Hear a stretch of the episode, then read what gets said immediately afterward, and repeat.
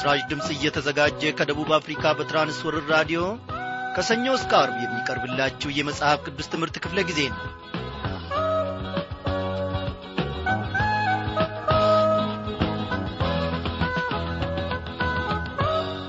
ክቡራን አድማጮች እንደምን አመሻችሁ? እግዚአብሔር አምላካችን ያለፉትን ቀናት ሁሉ በሰላም ውስጥ ጠብቆን እንደገና ደግሞ ከቃሉ ማዕድ ሊመግበን እነሆ በራዲዮናችን ዙሪያ አንድ ላይ ሰብስቦናል። በያላችሁበት ስፍራ ሆናችሁ ሰላምታዬን ተቀብላችሁ ለሰላምታዬም ማጸፌታውን እንደምትመልሱ እኔ ባለሙሉ ተስፋ ነኝ። እግዚአብሔር ይባርካችሁ። ዛሬ እንግዲህ እነሆ የኦሪት ዘፍጥረት መግቢያውን በሁለት ተከታታይ ትምህርት ከተመለከትን በኋላ ዛሬ ኦሪት ዘፍጥረት ምዕራፍ አንድን አንድ ላይ እንጀምራለን ማለት ነው። አስተማሪው ጌታ መንፈስ ቅዱስ ነው። እግዚአብሔር ፍጥረታትን እንዲህ አድርጎ እንዴት እንዳስዋበ እግዚአብሔር አምላካችን እንዴት አድርጎ ሁሉን ነገር በሥርዓቱ እንዳዘጋጀ ደግሞ በጌታ መንፈስ ቅዱስ መሪነትና አስተማሪነት ከዚሁ እንማራለን። ዝማሬ ብንጋብዛችሁስ የደን ልማቱ የገደል ስርገቱ የወንዝ ርዝመቱ የቀላይ ውበቱ የቆንጆ ገጽታው የቦታ ከፍታው የባህር ጥልቀቱ የሜዳ ስፋቱ እኛ ምናመልከው መሰረቱ። እንዴት ድንቅ አምላክ ነው እኛ ምናመልከው እንደምን ሀያል ነው እኛ ምንሰግድለት የኃይል ጉልበት የፍጥረት መሰረት። የሽቶ ማዛው የሙዚቃ ቃናው የለምለም እርካታ የመዝናኛ ቦታ። የመፋቅር ወሱ የትዳር ማገዙ የፍጥረት ድምቀቱ የሰማይ ርቀቱ። እኛ ምናመልከው መሰረቱ። እንዴት ድንቅ አምላክ ነው እኛ ምናመልከው እንደምን ሀያል ነው እኛ ምንሰግድለት የኃይል ሁሉ ጉልበት የፍጥረት መሰረት።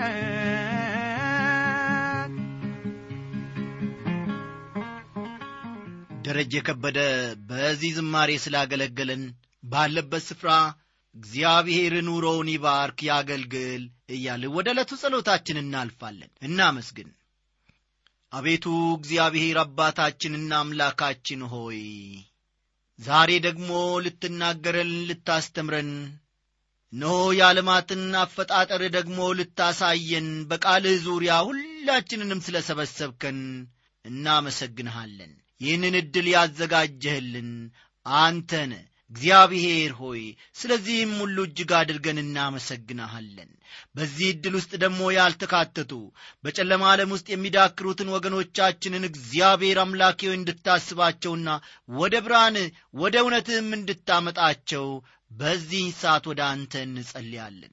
ጌታ መንፈስ ቅዱስ አስተማሪውን ልከ ደግሞ እንድትናገረን እውነትህንም ሥራውንም ወደ ማወቅ ደረጃ ደግሞ እግዚአብሔር ሆይ ከፍ እንድታደርገን እንለምናሃለን ስለ ሰማየን ክብር ለስምህ ይሁን። በጌታችንና በመድኃኒታችን በኢየሱስ ክርስቶስ ስም አሜን።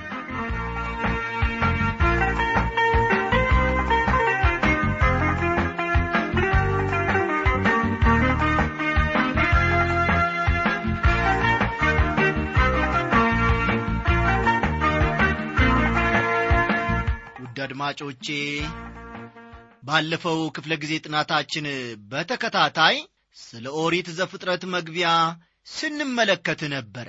ዛሬ እንግዲህ ዘርዘር ያለውን ሁኔታውን ደግሞ ወደ ውስጥ ጠልቀን በጌታ መንፈስ ቅዱስ አስተማሪነት ከምዕራፍ አንድ በመነሳት እንመለከታለንና እስቲ እንደተለመደው ሁሉ መጽሐፍ ቅዱሶቻችሁንና መጻፊያ ደብተሮቻችሁን አዘጋጅታችሁ ኦሪት ዘፍጥረት ምዕራፍ አንድን ክፈቱ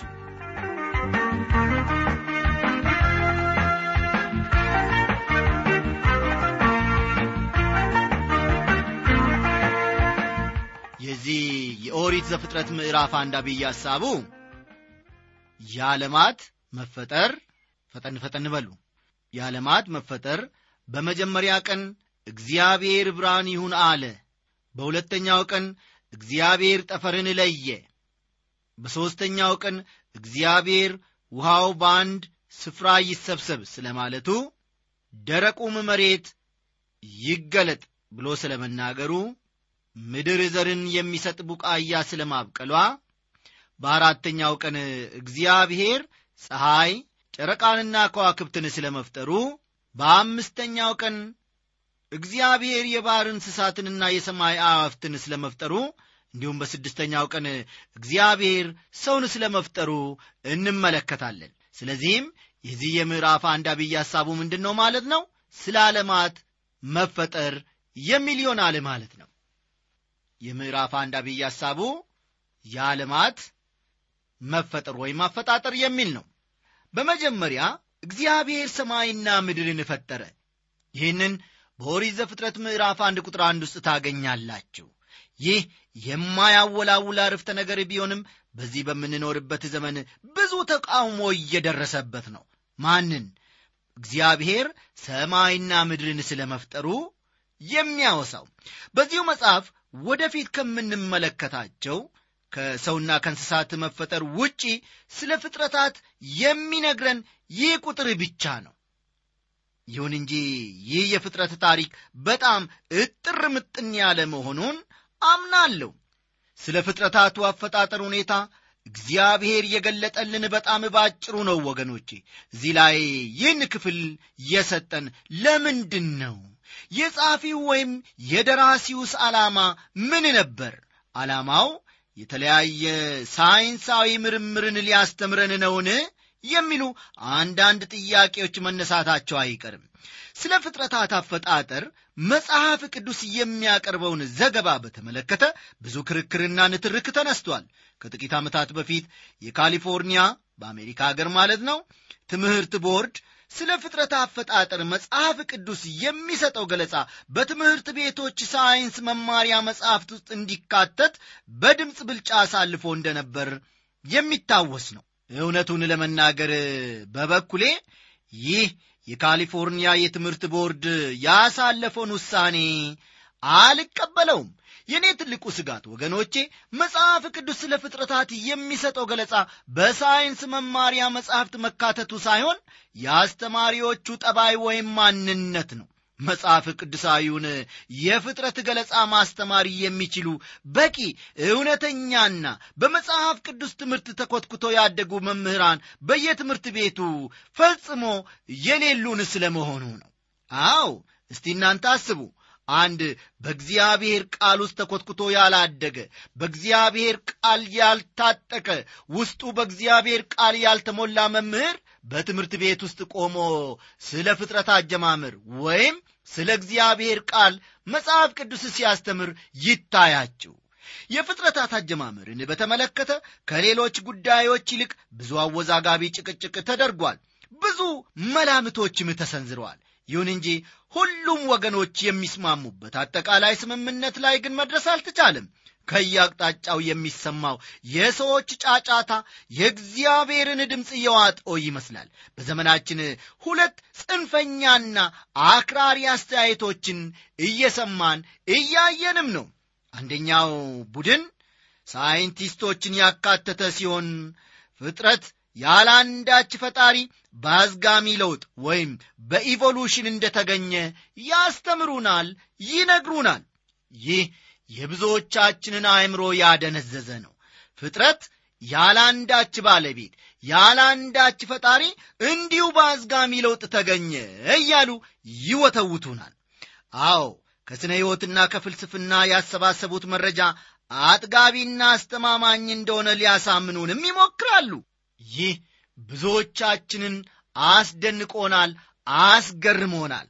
ሁለተኛው ቡድን ደግሞ ወጣት ኩሩና ልበ ሙሉ የሥነ መለኮት ምሁራንን የሚያካትት ነው።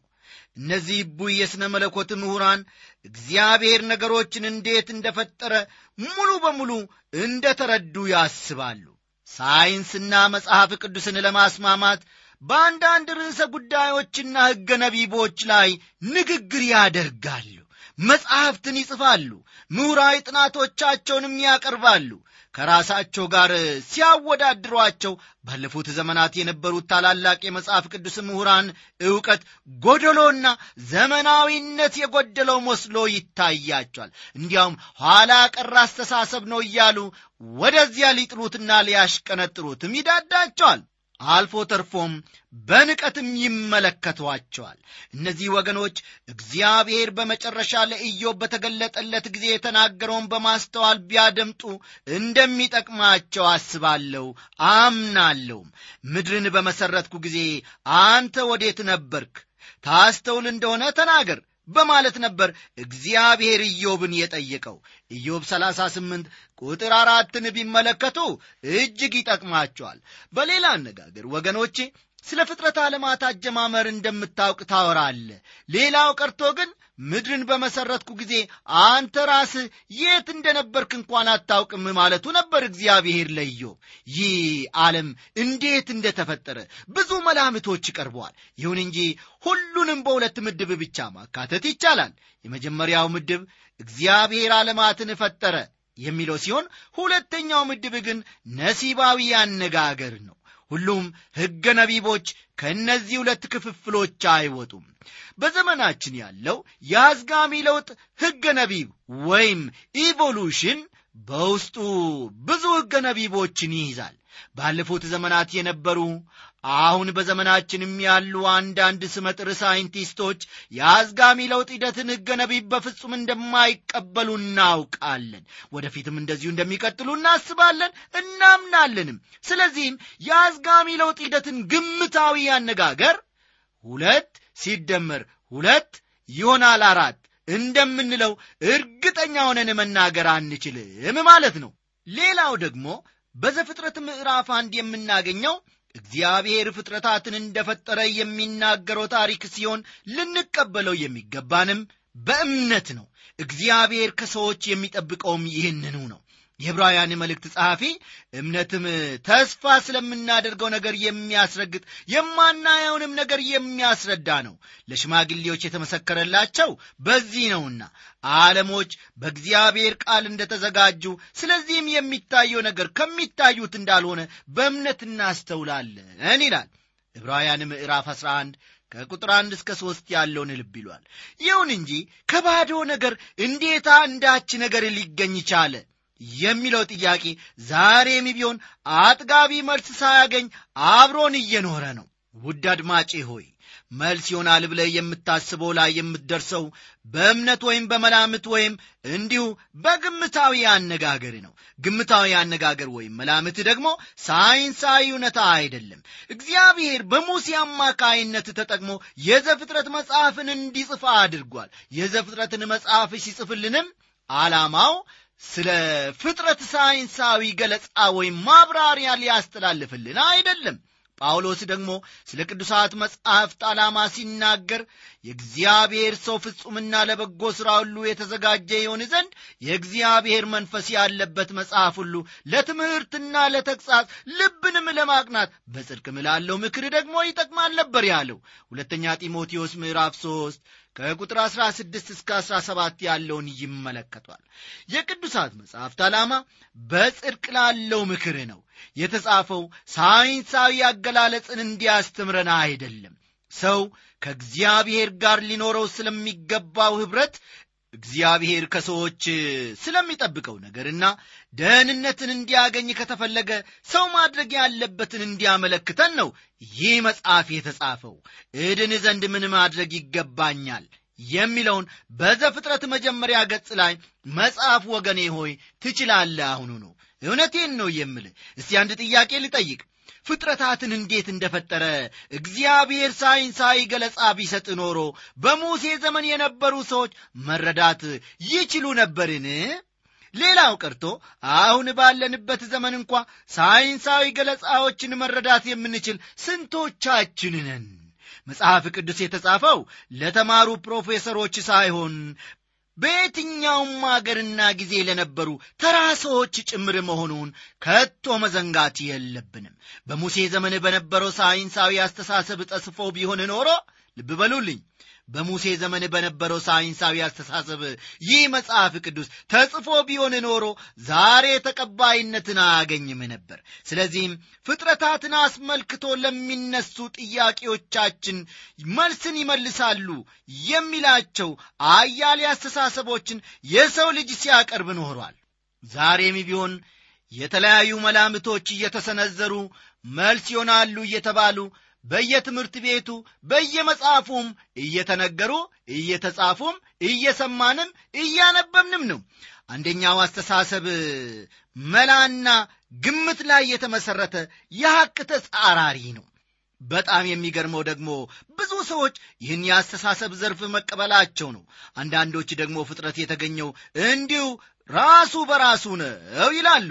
ይገርማል። እዚህ ላይ ማስታወስ ያለብን መጽሐፍ ቅዱስ የሚነግረን ፍጥረት እንዲሁ ከባዶ የተገኘ ቢሆንም በዚሁ አያቆምም። ፍጥረትን ካለመኖር ወደ መኖር ያመጣው አስተውሉ፣ ፍጥረትን ካለመኖር ወደ መኖር ያመጣው እግዚአብሔር መሆኑን በማያወላውል ቃል አስረግጦ መጽሐፍ ቅዱሳችን ይናገራል።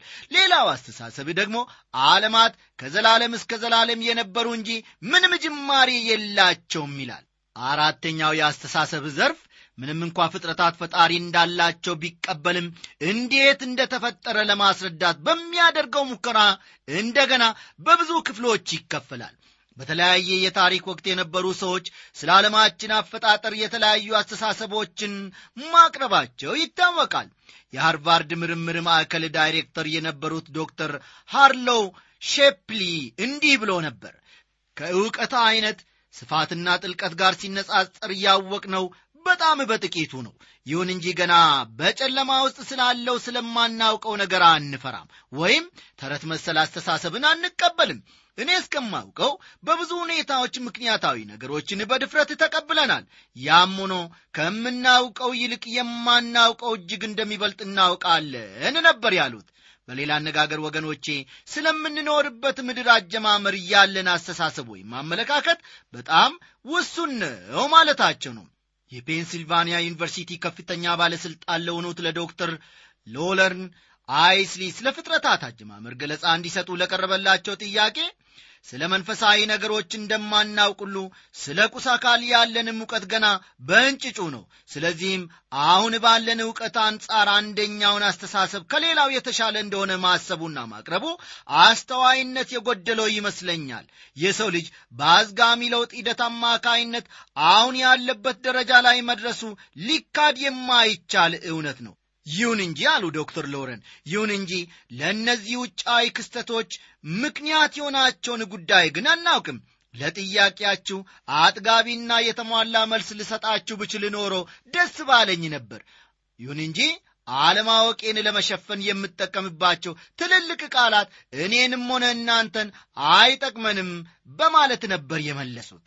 በአንድ ወቅት ከአንድ መጽሐፍ ያነበብኩት መጣጥፍ የሰው ልጅ የፍጥረት ዓለምን አጀማመር ምስጢር ለመፍታት እንደተቃረበ የሚናገር ነበር። መጽሔቱ የተጻፈው እንደ አውሮፓውያን አቆጣጠር በ1961 ዓ ም ቢሆንም እስካሁን ድረስ ምንም አዲስ ነገር አልሰማንም። ሕይወት እንዲሁ በአጋጣሚ ተገኘ ስለሚለው የአዝጋሚ ለውጥ አስተሳሰብ ባዮሎጂስቱ ማለትም የሥነ ሕይወት ምሁር የሆኑት ኤድዊን ኮንክሊን እንዲህ ብለው ነበር።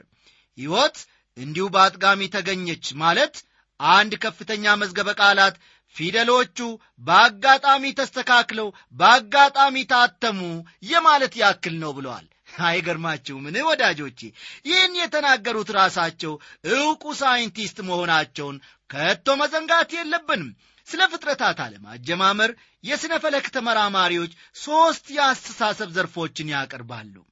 ከእነዚህ የመጀመሪያው የፍጥረት ዓለም ያለምንም ማቋረጥ ከጥንት ጀምሮ ነበር የሚለው ሲሆን ሳይንቲስቱ ዶክተር ዊልያም ኤ ባውም ስለዚሁ የአስተሳሰብ ዘርፍ ሲናገሩ እንዲህ ብለዋል።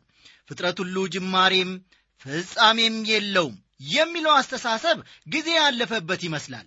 በዘመናችን ያሉ ሳይንቲስቶች የሚስማሙት ከቢሊዮን ዓመታት በፊት አንድ ፍንዳታ ተፈጠረ፣ ከዚያም ፍጥረት ዓለም ተገኘ በሚለው አስተሳሰብ ነው ሲሉ ተናግረዋል። የአዝጋሚ ለውጥ ሂደትን ትክክለኛነት ለማረጋገጥ ስለተደረገው ሸፍጥ ምናልባት አንዳንዶቻችሁ ሳትሰሙ እንደማትቀሩ ገምታለሁ የሰው ልጅ የፍጥረት ዓለምን ሚስጥር መፍታት የሚችልበት ዋዜማ ላይ መሆኑን ቢነግረንም እስካሁን ወገኖቼ ምንም አዲስ ሐሳብ አልሰማንም። ስለ ሰው አፈጣጠር ሌሎች ገለጻዎችም ተሰጥተዋል። በቴክሳስ የባዮሎጂ ረዳት ፕሮፌሰር የሆኑት ዶክተር ሎረንስ ዲሎን የሰው ልጅ የተገኘው ከእንስሳት ሳይሆን ቡናማ መልክ ካለው የባሕር ተክል ነው የሚል አቋም አላቸው። አንዳንድ ጊዜ ስለ ሰው ልጅ አፈጣጠር የሚቀርቡ መላምቶችና ግምቶች አስቂኝ ናቸው። ከብዙ ዓመታት በፊት ያነበብኩት አንድ በጣም ታዋቂ መጽሔት እንዲህ ይላል ሕይወት በዚህ ምድር እንዴት እንደተጀመረ ላያሌ ምዕት ዓመታት የጦፈ ክርክር ሲደረግ ቆይቷል። ከምን ጊዜውም በተሻለ ሁኔታ አሁን ምስጢሩ ተደርሶበታል ሲል ያትታል። የሚገርመው ግን እስካሁን ድረስ መልሱን ወይንም ደግሞ ቢያንስ የማበረታቻ ሐሳብን መስማት ነበረብን። ግን እንደዚያ አልተደረገም ሕይወት ያላንዳች ፈጣሪ በአዝጋሚ ለውጥ ሂደት ወይም evolution ነው የተገኘው የሚለው አስተሳሰብ ራሱ ብዙ divisions ወይም ደግሞ ክፍልፍሎች አሉት። ይሁን እንጂ እውነት ወይም የተረጋገጠ ለመሆኑ አንዱም እንኳ በቂ ማስረጃ ማቅረብ አልተቻለም። ዛሬ ልጆቻችን በማስተማር ላይ ያሉት መምህራን ኮሌጅ በነበሩበት ጊዜ ይህንን አመለካከት ብቻ ነው የተማሩት። ስለሆነም ከዚያ አመለካከት ውጭ ላለ አስተሳሰብ ቀና ልቦና እንዳላቸው እጠራጠራለሁ። ሳይንቲስቶችም ቢሆኑ አዝጋሚ ለውጥን በአንድ ሐሳብ አልተቀበሉትም። እስቲ በእንግሊዝ አገር በሚገኘው ሳውዝሃምተን ዩኒቨርሲቲ የፊዚዮሎጂና የባዮኬሚስትሪ ምሁር የሆኑት ዶክተር ጂኤ ኬርኩት የተናገሩት እዚህ ላይ ሊጠቀስ የሚገባ ነው ምንም እንኳ እኚህ ሰው ራሳቸው evolution ን ወይም ሕይወት በረጅም ጊዜ አዝጋሚ ለውጥ ተገኘ የሚለውን አመለካከት ቢቀበሉም ስለ evolution በጻፉት መጽሐፍ እንዲህ ብሎ ነበር። አዲስ የሕይወት ዝርያ ይገኝ ዘንድ በጊዜ ሂደት እንስሳት በተለያዩ የለውጥ ደረጃዎች ያልፋሉ። ይህም ልዩ የኢቮሉሽን ሕግ ነቢብ በመባል የሚታወቀው ሲሆን በአንዳንድ ሁኔታዎች በሙከራ ተረጋግጧል። በሌላ በኩል በዓለም ያሉት ሕይወት ያላቸው ነገሮች ሁሉ የተገኙት ከአንድ ራሱ ሕይወት ከሌለው ነገር ነው የሚል አመለካከት አለ።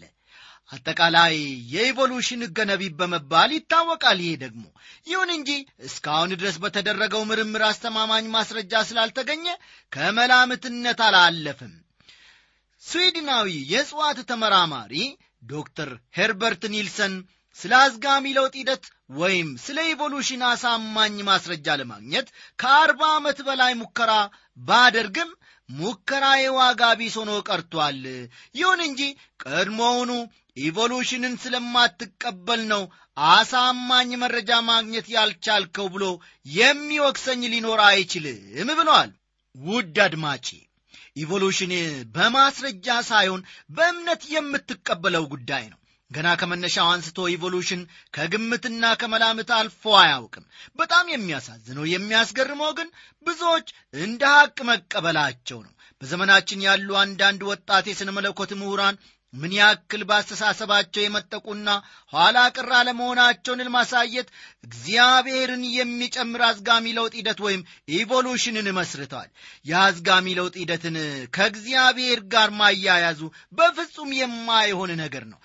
ምናልባትም ይህ እግዚአብሔር በአዝጋሚ ለውጥ ሂደት ውስጥ ስፍራ እንዳለው የሚያስረዳው አስተሳሰብ ከማንኛውም ሕገ ነቢብ ይልቅ ግራ የተጋባ ከሐቅ የራቀና ምክንያታዊነት የሌለው ነው ማለት ይቻላል። እነዚህ ሰዎች በአንድ በኩል ከማያምኑ ሰዎች አስተሳሰብ ጋር ተጣጥመው መገኘትን ይፈልጋሉ። በሌላ በኩል ደግሞ መጽሐፍ ቅዱስ ለሚናገረው ሁሉ ታማኝ ሆነው መገኘትን ይፈልጋሉ። ይህ በፍጹም የማይቻል ጉዳይ ነው።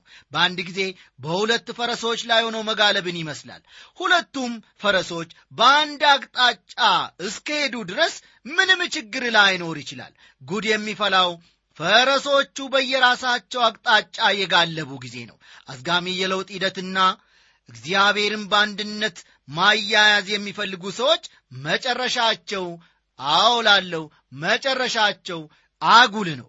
በዚህ በምንኖርበት ዘመን ተምረዋል፣ ብዙ ያውቃሉ። በምንላቸው ሰዎች አእምሮ እንኳን ሳይቀር የተሳሳተ መረጃ ተሰራይቷል። ለምሳሌ ያክል ከጥቂት ዓመታት በፊት ከአንድ መጽሔት ያገኘሁት መጣጥፍ በመጽሐፍ ቅዱስ ዘመን አቆጣጠር መሠረት ፍጥረት የተጀመረው መቼ ነው በማለት ራሱ መጽሔቱ ይጠይቅና በአራት ሺህ አራት ከክርስቶስ ልደት በፊት የሚል መልስ ይሰጣል።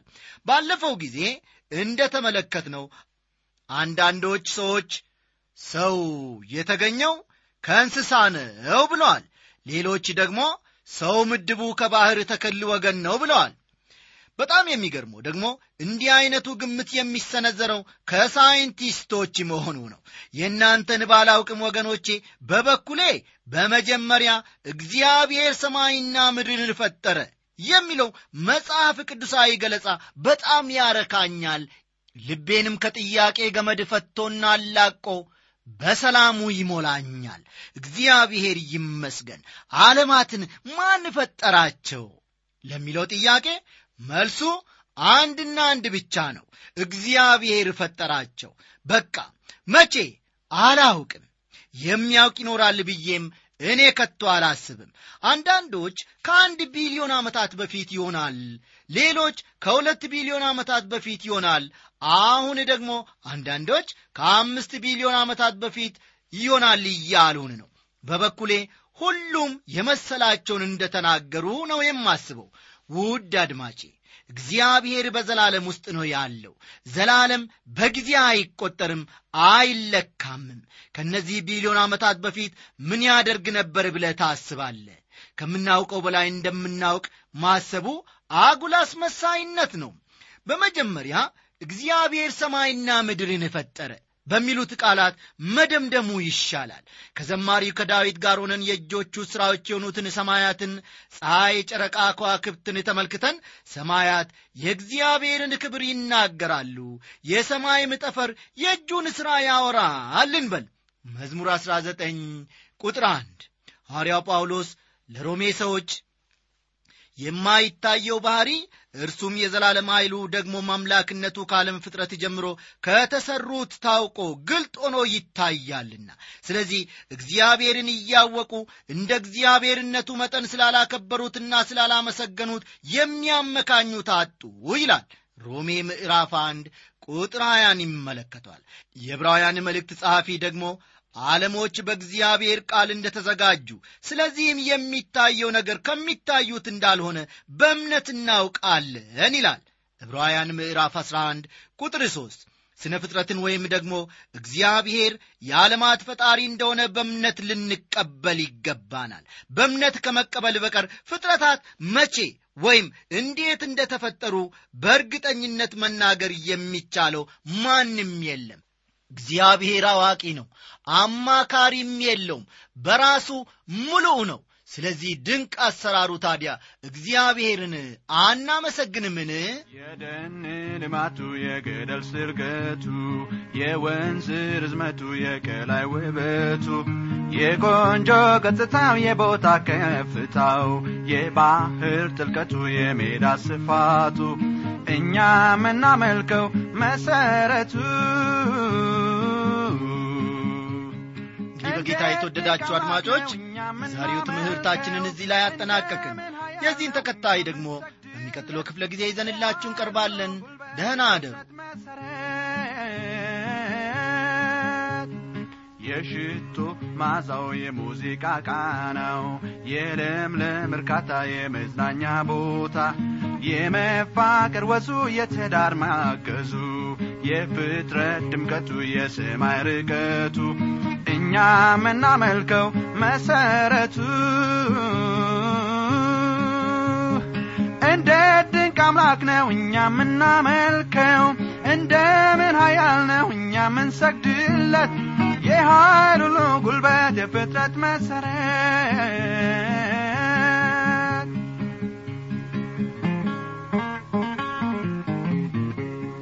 የአበቦች ፍካታ የወፎች ጫጫታ የቀለም መዋድ የሰው ልጅ መዋደድ የእምነት እርካታ ሰላምና ደስታ የጽዮን ውበቱ የእውነት ጥራቱ እኛ የምናመልከው መሰረቱ